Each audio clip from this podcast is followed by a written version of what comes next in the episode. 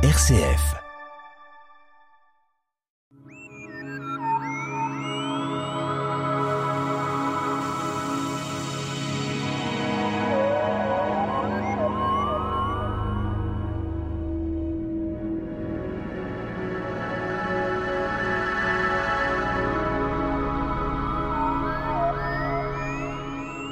Dans les années 150 apparaît Ptolémée, on peut l'appeler le Grand, une œuvre écrite concernant l'astronomie dans toutes les dimensions, et puis également l'astrologie sans mélanger les deux disciplines. Notre invité Nicolas Rossetto, Club d'astronomie des Pléiades. Alors Ptolémée, tout le monde connaît, même euh, des professeurs, des élèves, tous ceux qui ont étudié un peu euh, la science connaissent ce mot-là. Alors c'est un homme euh, que je dis qui appartenant aux Grecs certainement? Oui, bonjour Pierre, bonjour à tous. On dit que c'est un grand scientifique grec. Certains disent que c'est un grand scientifique romain. Bon, je ne sais pas s'il y avait des débats sur la nationalité à l'époque. Quoi qu'il en soit, c'était un grand scientifique de l'Antiquité ayant vécu au début de notre ère entre 100 et 168 après Jésus-Christ. Voilà une période particulière. Alors non seulement on le présente comme euh, un scientifique et un mathématicien, comment peut-on penser qu'il est opportun de mêler euh, astronomie et mathématiques C'est une nécessité pour calculer euh, les as, la dimension. Les mathématiciens sont indispensables Dès lors que l'on fait de l'astronomie, finalement de l'observation, et qu'on essaye de prédire ce qu'il va se passer, les mathématiques sont indispensables.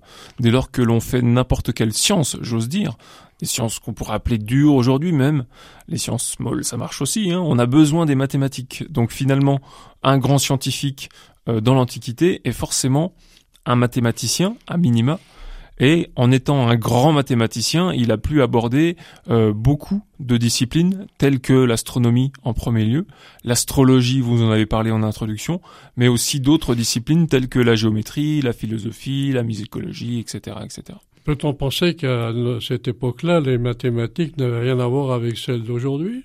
Aussi, par contre, euh, il n'existait pas de machine à calculer pour nous faciliter la tâche. Alors, euh, bon, on peut quand même penser qu'il n'était pas le seul. Est-ce qu'on peut parler, j'allais dire, d'héritiers et de noms particuliers qui ont marqué l'histoire également?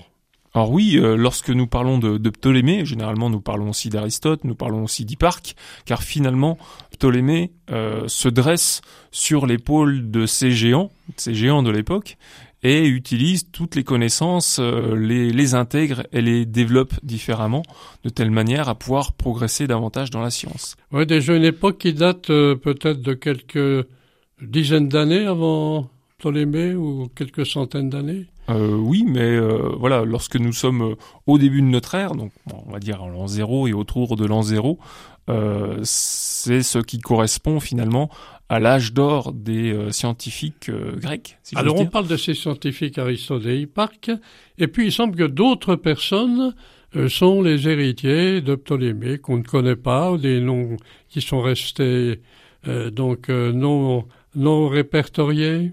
Or, beaucoup de noms, mais surtout, en fait, ce qui a permis à Ptolémée euh, de rester dans l'histoire, entre autres, mais surtout parce que cet ouvrage-là a été retrouvé et recopié et redisséminé, c'est euh, la grande encyclopédie des savoirs en mathématiques et en astronomie qu'il a euh, produite durant, son, durant sa vie, grande encyclopédie qu'on appelle aujourd'hui l'Almageste. Alors ce, cet Almageste, justement, c'est important d'en parler.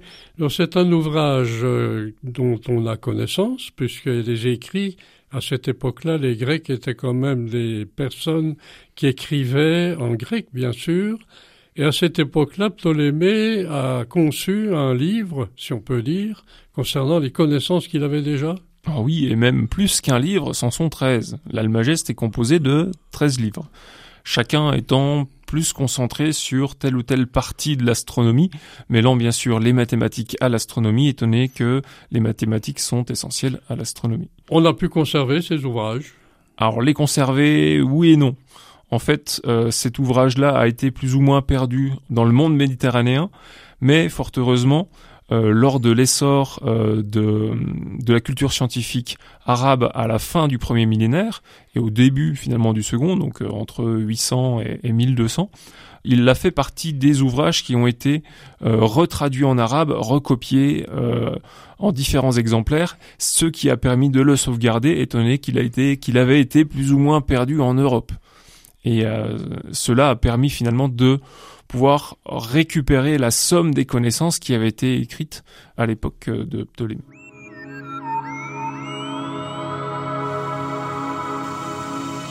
La tête dans les étoiles, le magazine de l'astronomie sur RCF Jura, présenté par Pierre Vialet avec la collaboration de l'astroclub Les Pléiades à Dole.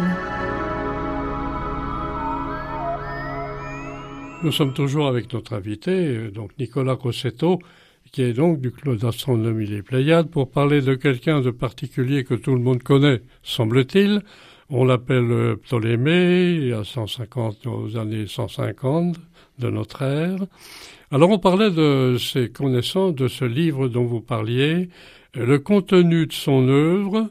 Alors il semblerait que c'est plutôt un catalogue, un modèle euh, de compréhension euh, donc qui calcule les astres, les éclipses, enfin tout un renseignement en 13 volumes. Oui, en 13 volumes finalement, c'est la somme de toutes les connaissances euh, en matière de mathématiques et d'astronomie du 1er et 2e siècle après Jésus-Christ euh, dans le monde méditerranéen. Alors on pense que ce livre-là été étudié dans les écoles d'étudiants qui sont branchés sur cette astronomie généralement et simplifié, peut-être résumé pour certains. éventuellement, mais jusqu'à quand? Alors on est aussi dans une particularité qu'on n'a pas notée, qui est assez particulière. Il se s'est intéressé à l'astrologie. Alors quand on regarde à notre époque l'astrologie, on est un peu réticent à comprendre. Euh, est-ce que c'est pas de l'invention Est-ce que lui, il a voulu écrire aussi un livre est-ce que l'astronomie et l'astrologie peuvent être euh, mises ensemble, Nicolas? Alors oui, et surtout qu'au début, astronomie et astrologie étaient, euh, faisaient partie de la même matière, si j'ose dire. Euh, l'astrologie tisserait un lien qu'il y aurait entre la position des objets dans le ciel, donc finalement dans l'univers, et telle ou telle destinée d'une personne, donc destinée à venir ou destinée passée. Et finalement, pour éventuellement prédire ce qui va se passer pour la personne, il est important de pouvoir prédire ce qu'il va se passer dans le ciel, donc finalement faire de l'astronomie. Bon, au sens actuel du terme, lorsque nous parlons d'astronomie, c'est une science. Lorsque nous parlons d'astrologie, c'est une croyance. Donc le divorce entre les deux, on va dire, est consommé. Et c'est pour ça que bon, Ptolémée a voulu séparer les deux choses. Est-ce qu'il avait le temps de s'occuper d'astrologie et de prédiction de la vie de chaque personne à cette époque-là alors je ne sais pas si on prédisait, on pouvait prédire la vie des personnes en tant que telle, peut-être la vie euh, de certains dirigeants, mais en effet, euh, il mettait un, point d'honneur à distinguer astronomie et astrologie. Et d'ailleurs, lorsqu'on s'intéresse à l'Almageste, on se rend compte que l'essentiel des livres euh, de cet Almageste contient des traités sur l'astronomie. Alors cette astrologie, bien sûr, euh, nous fait rêver. Est-ce qu'à cette époque-là, ils avaient déjà une connaissance de l'ensemble des différents satellites pour leur donner un nom, pour les cataloguer, comme on dit en astrologie? Alors on avait connaissance de sept astres, donc le Soleil, euh, la Lune, euh, Mercure, Vénus, Mars, Jupiter, Saturne, donc a priori c'était ces sept astres qui pouvaient ou qui pourraient influer sur la destinée de telle ou telle personne. Et nous ne connaissions pas encore à l'époque euh, ni Uranus ni Neptune qui font partie aujourd'hui, et même Pluton et encore d'autres qui font partie aujourd'hui de notre astrologie contemporaine. Mais euh, bon, voilà, c'est une croyance, nous le disons bien. Alors il suffit de penser à Ptolémée et que un de ses livres, c'est celui que vous parlez peut-être, a disparu au cours du temps. Est-ce que sont ces treize livres dont vous parliez qui ont disparu de la circulation pour diverses raisons et réapparu? Alors oui, c'est ces 13 livres, donc l'Almageste finalement avait disparu manifestement dans le monde méditerranéen avant d'être retrouvé et traduit en arabe au cours du IXe siècle, puis réintroduit en Europe au cours du XIIe siècle. Et plus, et c'est ce qui a permis de le réintroduire et de se baser sur les connaissances de l'époque et les quelques autres connaissances qui ont été développées depuis pour redévelopper finalement l'astronomie en Europe. Mais nous pourrons revoir éventuellement le contenu de certains de ces livres. Alors, euh, j'aimerais quelquefois une explication concernant le mot Almageste. Alors, Almageste, euh, c'est un, un mot tout à fait particulier qui correspond à l'ensemble des œuvres de Ptolémée? D'ailleurs, oui, lorsque nous regardons Almageste, un peu comme euh, algorithme, algèbre, nous reconnaissons un préfixe de consonance arabe. Et euh, justement, euh, l'Almageste, c'est, ça vient du nom arabe qui a été donné à ce livre-là lorsqu'il a été traduit au cours du, du 9e siècle. Alors, en résumé, on peut évidemment se passionner pour son œuvre. Il a un héritage considérable. Et puis c'est important peut-être euh, actuellement, compte tenu de la perfection de l'astronomie, d'avoir quelques renseignements ou tout du moins la possibilité par Internet de correspondre avec ses œuvres alors correspondre, je ne sais pas, mais en tout cas, il se trouve que euh, l'Almageste a été traduit en latin maintes fois, a été traduit en anglais, a été traduit en allemand, a été traduit en français, mais la traduction française n'était pas très juste.